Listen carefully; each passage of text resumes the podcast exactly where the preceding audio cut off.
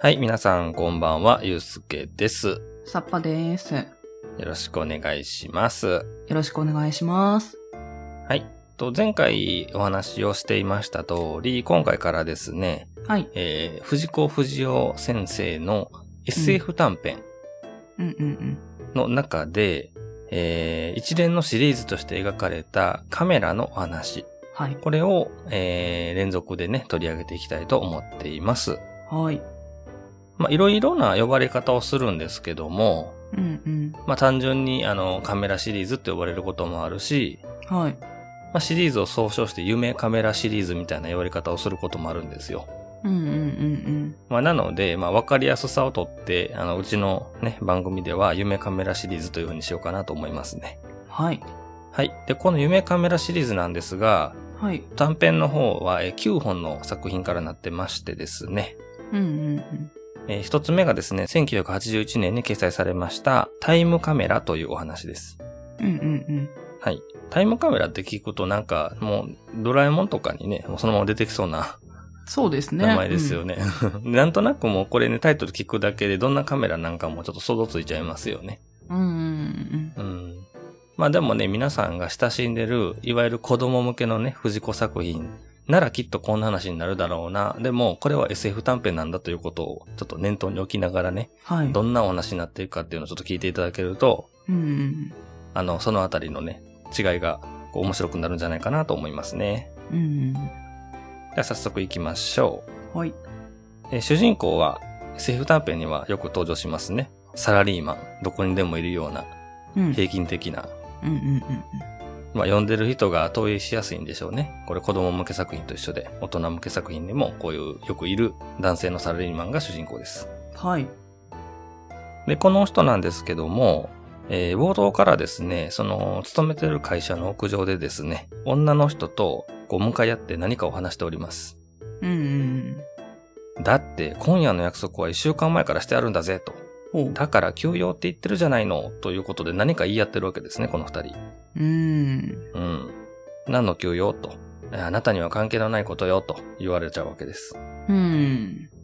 そんな言い方ってないだろう僕らの中でというふうにまあ言い返すんですが、この女性は変な言い方しないでと。うんうん。私は。は別にあなたのものじゃありませんからねと言いながら、まあ、口喧嘩をしつつ、あの屋上からこう階段を降りて、うん。まあ、屋内にこう向かってるわけですね、この二人が。はいはいはいはなかなかこの二人の関係が何なのか気になるところですけど。い。うん。そうですね。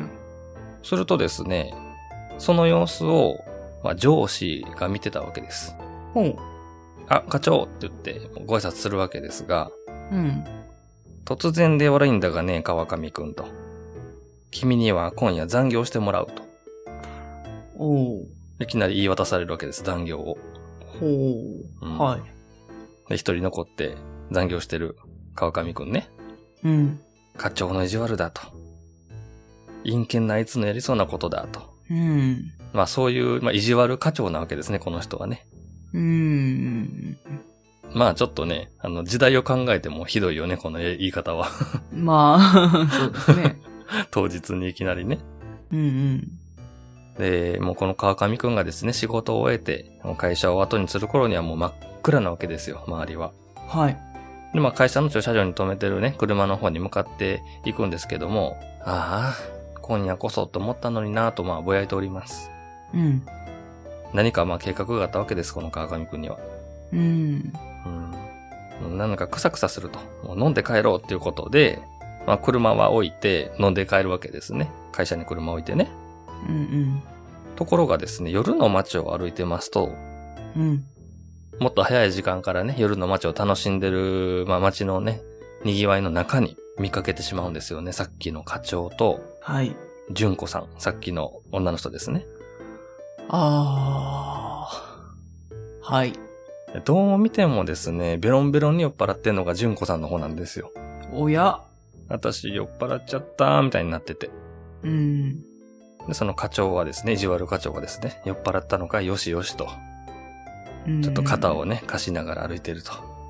うん。うんベロンベロンに酔っ払って、え、ど、どこに行く気だっていうことで、まあ、後ろをついていくわけですが、はい。すぐそこに行きつけの店があるから、君の相談っていうのをゆっくり聞こうじゃないかと、ホテル街に入っていくわけです。 うん。 この3人しかまだ登場してないけどね、なんかちょっとこのここまでで、なんか関係性が見えてくるよね。そうですね。はい。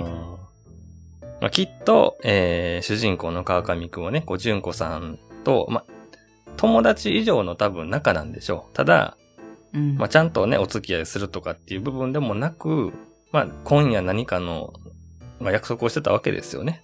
うん。うん、でそこに割って入った意地悪課長が、はい。つまり手を出そうとしてると、酔わせて。はいはいはいはい。はい。許せないと言いながら後ろ追いかけるんですが、はい。道の真ん中で寝てる人に足引っ掛けて転ぶわけです。あまあ酔っ払いの街というか。あ。まあまあまあまあ。まあその隙に二人はね、まあどこかの、えーホテルの中に消えてしまうわけですね。どこに入ったかわからないと。うー。うんん。で、しょんぼりしながらこう来た道を、まあまた歩いて帰っていくわけですけど、うんうんうん。もう一度さっき転んだ、 つまずいた人のところの足に転ぶわけですね。 はい。君、僕に恨みでもあるのかと。まあ、この人は動いてないので多分悪くないんですけど。えっと、するとですね、その、まあ、道の真ん中で、まあ、寝てた人っていうのが、 はい。とても身なりがね、シュッとしてて、あのータキシードを着ててですね、うん、はまあい。髪型なんかもパチッと決めてね、はい。大きな丸い目を持ったちょっと不思議な人なんですね。ほんほんほんほん。するとその人がですね、お、お、お金、お金って言ってくるわけです。 うん両替、両替してと、今使える通貨と、と言いながらこう、もう、ボロボロなんですね、この人。おー。あなたは旅行者ですかと。日本語うまいね、どこの国から来たのって、まあ、聞いてあげるわけですよ、川上くんは。うん。うん。実は遠い遠いところから団体旅行で来て、添乗員にはぐれてしまってっていうわけですね。うん。うん。いやー、気の毒とは思うけど、そんなわけわかんないお金もらってもしょうがないよと、まあ、見たことのない札束をこの人は持ってるので、うん。じゃあ、じゃあ、じゃあ、このカメラ、このカメラで、どうっていうことで、交渉してくるわけですね、この人は。はいはいはいはうん。時間を合わせるだけで撮れる高級式のインスタントカメラだよと。い。うん。で、これを時価2000万のところ1000万でいいからって。うん。そんな金あるかと。 はい。もういくらでもいいんですと。持ってるだけでいいからお金をくださいっていうことで、あの、もうすがってくるわけですね、この人が。うんうんで、シーン変わりまして、まあ、どうやら、まあ、ちょっとお金払ってあげたのかな、これ。うんうん。うん。この川上くんはそのわけのわからないカメラをね、こう片手に自宅に帰ってくるわけです。はいはいはいははい。まあこの川上くんはまあ人がいいんでしょうね。こうやってなんだかんだで、この行き倒れてる人にお金ね、払ってよくわからんもん買ってくれてるわけやから。い。うーん、そうですね。なんて言うんでしょう。この顔とかもね、すごいいい人の顔してるんですよ、この人。はいはいはいはうんい。うん。ああ、嫌な一日だったなぁとぼやきながら家に帰ってきます。うん。で、その買い取ったカメラをじーっと眺めながらね、これ本当に使えるのかねと。上から見たり、下から覗いたりとかしてるわけですね、持ち上げて。うんで、これを一体どこからフィルムを入れるんだと言いながら、あちこち触ってるとカシャッと、シャッターが切られてですね、うん。はい。じゃーっとこの撮った写真が吐き出されるんですね。ほう。あ、なんだ、ポラロイド式かと。うんうんで、あの、まあ、適当に、まあ、持ち上げてひっくり返しながら、えーシャッターを切ったもんだから、こう、玄関が映ったんですけど、うん。はいはいはい。するとですね、えっと、帰宅してきた自分が映ってるんですよ。ほう。なんだこりゃ、と。ここにいるのは僕なのにどうして僕はここに立ってるんだ、みたいなことでちょっと混乱するわけですが、うんうんさっきの説明をね、思い出してね、時間を合わせて撮るだけでいいよって言ってはったのを説明ししてたのを聞いて、うん。はい。試しに今度は自分の、あの、今座ってた、まあ、座布団のところね、引きで撮るんですよね。うんうん。すると、このカメラ本当に使えるのかねってこう言ってた時のこの困り顔の自分が映ってると。うんうんううん。ん。なるほど。やっぱりこれは過去を映すカメラなんだと。はいはいは信じがたいことだけど本当だと。い。うん。まあ、図らずとも自分で実演して、こう理屈ではなくね、経験してしまったので、はい。あうの、このカメラの機能をまあ信じてしまうわけですね。ーうんうんうん。ん。時間のメモリっていうのを発見してね、はい。 1年前を見てみようということで室内を映すと、はい。あの僕の前の入居者だなと、まあ、知らないこうおじさんがゴロゴロしてるのが見えると。ほうほうほうほで、2年前かしゃ、3年前かしゃ、4年前かしゃと、う。うん。まあ、面白がって撮っていきますと。うんうーん、12年前は草原だったのか面白いなと。うん。うん。このあたりあれですよね。あの、他の藤子作品でもこれはやりますよね。そうですね。ありますね。ね、あの、キテレツの時も同じことしてましたよね。はいはいはい。何年前はまだあ原っぱだったなりみたいな。 りましたうん。うん。まあ、大人向けの作品でもやっぱりこのこう藤子テイストというか、はい。うんうん。まあ、好奇心でこういう風に遡って撮ってみたいな、えーくだりはあります。はい。だけど、まあ、この人やっぱ大人なのでね、いや面白いっちゃ面白いけど、それだけのことだって言いながらもうポイってしちゃうわけです。はあ、なるほど。まあ、まあ、ちょっと現実的ですね、やっぱり。まあまあまあまうあ、んそうですね。うんう。ん。で、えーまあ、彼のね、頭の中にあるのは、はぁ、純子ちゃんと、うん。ホテル街で行方がわからなくなった純子ちゃんですね。はいはいは日付変わって翌日、川上さんおはよう、夕べはごめんなさいってこう、純子ちゃんの方から話しかけてくるわけですよ。い。おー。で、実はねって何か言いかけるんやけど、まあちょっと拗ねてんのかな、この川上くんもね。謝る必要はないよと。はいはいはい。ね君が僕のものってわけじゃないしねと。まあ昨日言われたことを、まあそのままね、もう、返しちゃうわけですね。はいはいはい。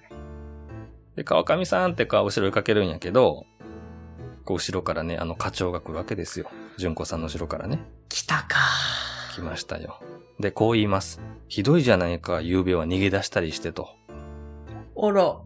うん。今夜改めて相談しようね、みたいなことでまたちょっと民謡とで言ってくると。 あもうなんかわかりやすいなんか憎まれキャラですな、この課長は。あ。そうですね。純子さんも割とね、意志のはっきりした感じの目元のね、強く描かれた女性なんですけどもね。うんうん。でその人ももう結構ですって言いながら、まあ去っていくわけですね。課長に対して。はいはいはいもはうい。そしたらもうセリフこそないものの課長の顔ですよ。もう明らかにムッとしてんのよ。うん、まあ、そうでしょうね。もう次のコマではね、もう川上くんに当たってるわけです。うん。ね、夕べの残業の成果がこれかと。これで仕事したつもりかねと。うん。で、どっかまずいとこありましたかって聞くんやけど、もう全部まずいみたいなこと言いながらね、もう理不尽なこと言って突き返してくるわけですね。う。うんん。まあ、明らかに感情で仕事してる人ですよ。まあ、そうですね。ね。まあまあ、あの、現実社会にもね、いますよね。こういうちょっと大変な上司というか、うーん。理不尽なね、仕はい打ちを受けてしまうことってあると思うんですけどもね。もうまさに、こう、呼んでる人がこの、 なんていうんやろ、あるわ、あってこうなるようなね、キャラクター像ですね。この川上くんの立場っていうのは。うーん、そうですね。でも詰め寄られるわけですね。一体君はやる気があるのかないのかって。うん。だけどもう、ここでもう川上くんも、もう、ついというか、まあ今まで溜まってたんでしょうね。もうプッツンしちゃってさ、はい。もうありませんあんたみたいな上司のもとじゃありませんって言うんですよね。おーっとですると、なんだと出ていけ、消えろみたいな感じでもう、あの、大声で追い払われてね。はい。で、もう、まあ仕事中やけど、そのまま会社を飛び出してしまうわけです。おー。どうにでもなれって言うんだと。こんな会社いつでも辞めてやるって言いながらね。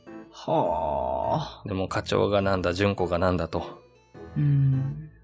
まあ前の晩にも言ってたけどね、ひどい一日だったって言ってるわけですね。本当に、あの、川上くんにとっては、もう嫌なことというか悪いことだけが起こってるんですね。本当にここのしばらくはね。うん、そうですね。でもやけになってると。うん。うんうんうんするとね、あのーまあ、で、飛び出してった先ですよ。あの、昨日ほら、止めてたでしょ、駐車場に。うん。はいはいはいはい。自分の車を。まあ、それに乗って帰ろうとしたんでしょう。あの、駐車場に向かってるので。はい。だから、あの、ちょっと柄の悪い人にですね、ドンってぶつかっちゃってね。あら。どこ見て歩いてんだ気をつけろみたいなことで絡まれて、はで、もう、こもう、何ボロボロっすわ、この人。くそーもうこんな世の中滅びてしまえ的な感じで。い。うん。うん。で、さらに悪いことは続いてですね、はい。止めてあった自車のタイヤすべていたずらでパンクさせられてたんですよ。ええうん。あの、踏んだり蹴ったり。治安悪くないですかそこ。治安悪いね。はい。悪いよね。はい。で、ひどいいたずらしやがってってことでもう、あの、泣いてるんですが、犯人を突き止めてある。で、思い出すんです。そのタイムカメラのこと。うんうんうんはい。5分前かしゃ。10分前かしゃ。ね、15分前かしゃと。うん。はい。すると、こいつか。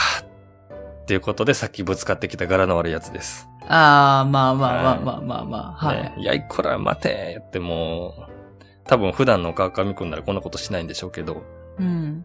うん、あのー追いかけていってね、さっきのやつを。はい。で、こいつもこいつですごい治安の悪い場所の人間でさ、はい。なんだお前いいちゃもんつける気かよ、みたいな感じで応戦してくるわけですね。うんうんうんううん。ん。でそしたらですね、あのーそばでね、また別の車がまたパンクしてるっていう騒ぎになってるんですよ。絶対こいつなんですけど、犯人。うんうんただ、組長のお車に悪さして野郎がいるぞ、みたいな。 うん。おっとおっと、です。 まさかこの辺りにはヤクザもいると。 うん。治安悪いな。相当悪いですけどね。相当悪いですね。ははい。で、あの、必ず犯人を見つけてね、落とし前をつけてやるとかね。ね、指を詰めさせるか、すまきにして海に放り込んでやるみたいなこと言ってるわけですよ。うん。そしたら、このチンピラというかね、こいつも、さすがに、あの、ビクビクしてさ、はいはいはい。うん。で、その子に、えっ、と、川上くんがですね、あの、写真、証拠の写真があるっていうことで、また詰め寄るわけですね。うん。うん。こんな写真いくらでも撮れるんだぞと。お前がやったんだろうと。うんうん。こいつもね、ちょっともう、ごめんなさい、ごめんなさいっていう感じでね。もう修理代払うから、何倍でも払うから黙っててくれっていうことで、まあ、助けを買うてくるわけです。うん。うん。で、えっ、と、まあ、次の子までは、あの、もう実質に戻ってるのでね。うんあ。の、ほんで、手元には、まあ、いくらかのこうお金が広がってると。修理代としてもらったんでしょうと。はいはいはこれはやっぱり恐喝ってことになるのかなとちょっと悩んでます、この人。い。あら、まあまあまうあ、んそっか。まあ、客観的に見ればね、まあ、どっちが悪いかっていうのはちょっと難しい話ですけどね。だってやったんはこいつやからね。うん、そうですよね。別に秘密をね、見つけてゆすったのも事実ではあるけども、実際はね、自分の車やられてるわけですからね。うん。まあ、いいじゃない。いろいろ嫌な目にやったんだから、慰謝料みたいなもんだよとはいはい。言ってますと。このカメラは使い方次第で強力な武器になるぞ。いっそ恐喝のプロになってやるかみたいな、まあ冗談まで言っちゃうと。うんうんううん。ん。でもう、あの、のび太くんスタイルでね、座布団を折り曲げて、ゴロンと寝転がって、あの、はい足を組んで、 はいよ。く、よくね、藤子作品で見る光景ですが、そうですね。ね。汚職弁護士なんかゆすったらかなり贅沢に暮らせるぞ、と。ねうん悪い奴がいっぱいいるからね、世の中、みたいなことを言ってます。うんえするとですね、えー一人の、えー来客があるんですね、お家に。うん。はい。純子さんです。あら。はい。夕べのことをお話ししたくてって言いながら、申し訳なさそうな顔をしながらね、こう、家を訪ねてくるわけですね。うんうんそこに川上くん返します。うーん、課長とホテルに行ったことって。うん。うん。ね、どうしてしてるのってちょっとうろたえるわけですね、純子さんはね。う。うんん。でもね、あの、信じてほしいと、何もなかったのよと。危ないところで、あの、慌てて逃げ帰ったから何もなかったのっていうふうに言うんですけど、もう信じられないね、みたいなことで、ちょっとまた、あの、喧嘩ムードみたいになると。ああの、まあ、ね、さっき僕らは読者としてね、ひどいじゃないか逃げるなんてっていう課長のセリフを聞いてるから分かってるんやけど、まあ。うんうん。あ、主人公からしたらね、そのセリフっていうのは、まあ、言ったら、こう、純子さんのこともちょっと信じられなくなってるし、うん。まあ、言い訳みたいに聞こえちゃうわけですよね。はいはいはいうはい。ん。信じられないねと、本当信じてお願いみたいな、そういうやりとりが続く。うん。で、そうだ。君の言い分を確かめる方法がたった一つあるよと。うんうん。どうするの信じてもらえるなら何でもするわ。じゃあ、夕べのホテルの夕べの部屋に僕と一緒に行こうってなるわけです。はいはいはいはい。で、二人で、えー、まあ、ホテルに来ますと。うん。で、あの、まあ、純子さん的にはもう何が何だかわかんないよね。で、かなりおどおどしてるよね。まあそうですよね。で、どうするのって、あの、ちょっと不安げに聞いてくるわけですね。はい。で、えっと、まあ、川上くんはね、ここで記念撮影をするんだと、まあ、ちょっとごまかしというか、あの、嘘吹きながらね、はい。撮ると、あのーまあ、言ったら、そのホテルのベッドの上を取るわけですよ。うん。そしたらもう、あの、課長と、まあ、純子さんが映るわけですね。はい。うん。逃げたなんて嘘ばっかり、みたいな。本当よ、この後しばらくして逃げたのよ、みたいなことで言い訳すると。うん。はい。じゃあ続いて30分後を撮ってみましょうと。あの、あんまり見たくない課長の下着姿と、 はい。 あの、何、上着をね、脱がされてる純子さんですね。うん。あーってなるわけです。うん。違うの、それからすぐなのよと。あの、目を覚まして逃げたのよと。うんうんうん。確かに純子さんね、酔っ払ってましたよね。うん、そうですね。で、写ってる写真もちょっとなんか朦朧としてる感じがするんで、はい。よし、よし、じゃあ、あの、そこまで言うならと。5分後を見てやるっていうことで、カシャッと撮りました。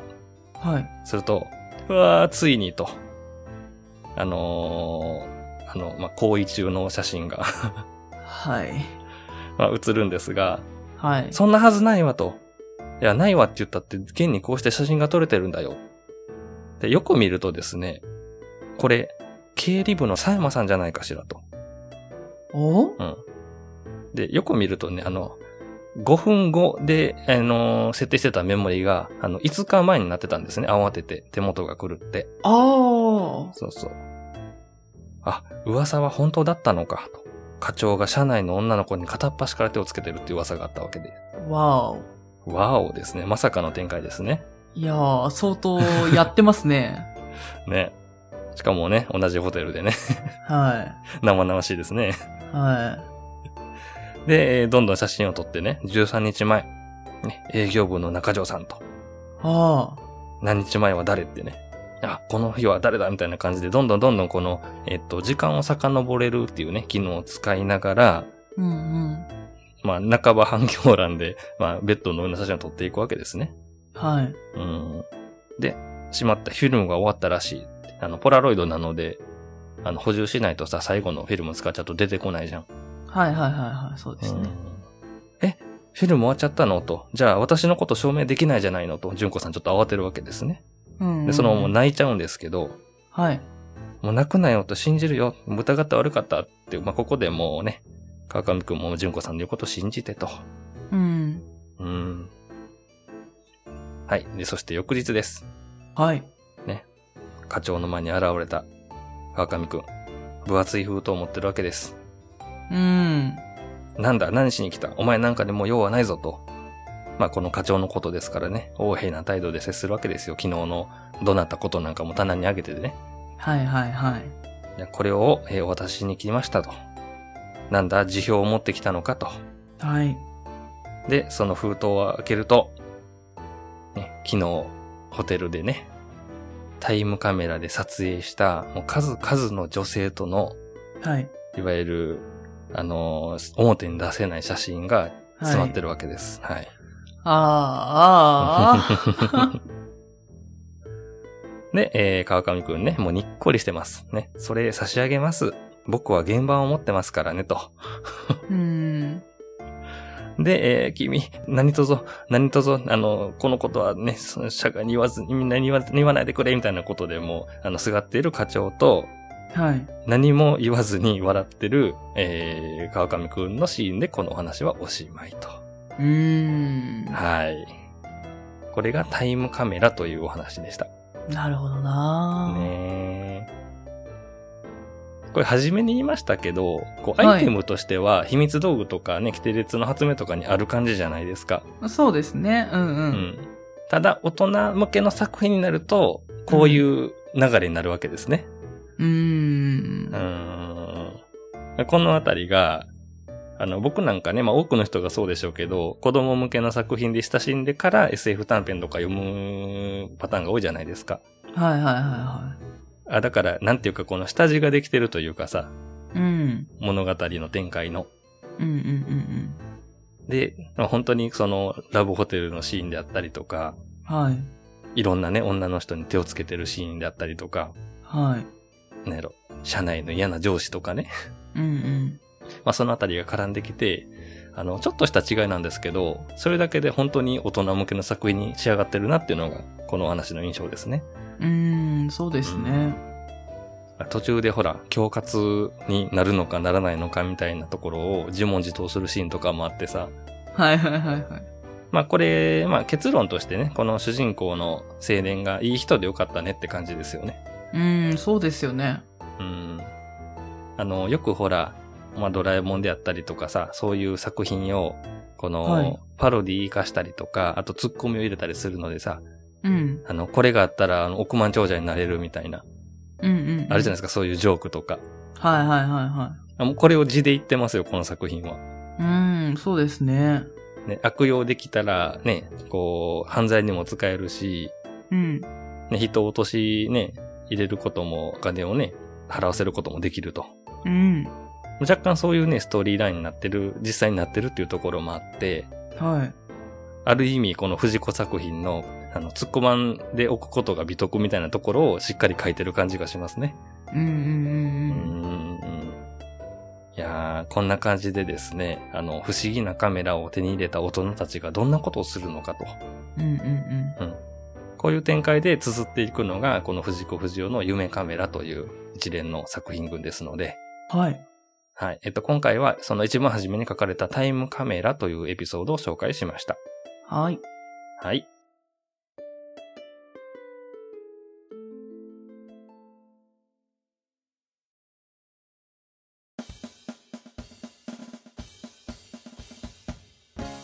はい。というわけでエンディングです。はい。と、まあ、夢カメラシリーズ第1弾、タイムカメラということで、はい大人向けにね、書かれた SF 短編のお話を今回紹介したんですけども、うんうんうんうん。どういう印象を受けましたサッパさんは。いやーなんか、まあ、悪を成敗するのに使っててよかったなと思いましたよ、普通に。本当やね。 はい。その、大体子供たちが使う時も、まあ、なんかでも、ああいう時って、なんか使ったがゆえに問題が起こったりとかあるじゃないですか。あるあるある。うんなん。かそういう感じじゃなくて、どちらかっていうと、なんか、嫌なやつ懲らしめてやろうの、懲らしめがすっきりやれてるっていうのは結構良かったなとは思いますけどね。確かにね。いわゆる何、のび太がジャイアンに仕返しするみたいなね、はい。あのーそういう話を大人でやった感じはするよね。わかりやすい悪というか。ああ、そうですね。はい。うんうんうんうん。まあね、あの、本編中も言ってたけど、本当にこの主人公がいい人だったから、こういう展開になってよかったなっていう感じで、うんうんうん。他人の秘密をね、言ったら探ったりとかね、はい。この人に見られたらいけない、あの、姿って誰にでもあるじゃないですか。はい。そうですねまあ。そのあたりをね、抑えてしまって、悪事に使うっていうことも全然できるので、うんうん。ね、そういった流れに一緒になるかなとこう思わせた途中の不穏な感じね、このもう何も信じられないみたいなさ、はい。この世がどうなってもいいみたいな宣言してるから、この人さ。うんうんうんうん。若干ヒヤッとするところあるんやけど、まあ、あの、安心できる着地ができてよかったなと。はで、ところでですね、あのー、い。はい。倒れてた人ですよ、道で。ああ、はいはいはいはい。あの、みなりのね、ピシッとしたタキシード着てね。うん。この人が、えっと、前回のシリーズ当初の紹介の時に、はい。あうんのー、話したヨドバさんなんですね。ヨドバ C なんですね。うんうんえっと、彼が何者かっていうのは、一応、あのー、全体を通してね、選手みたいに話したら、正体はわかるんですけど、お話単位ではなかなか見えてこない部分があって、うん。うんうんでうん。、こいつは何者ってなるわけですね。はいはいはうん。でもね、えっと、僕の読んだ印象ではですね、いはい。はい。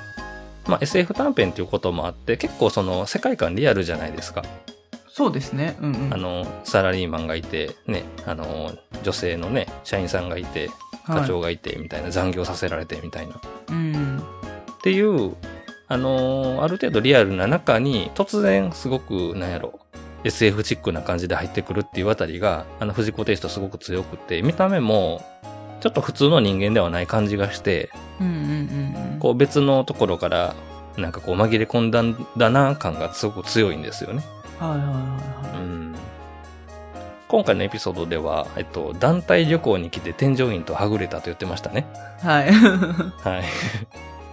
で、見たこともないね、通貨を札束で持って、今使える価値のお金にちょっと換金してくれと懇願してきて、い。うん。 2000万でいいからというね。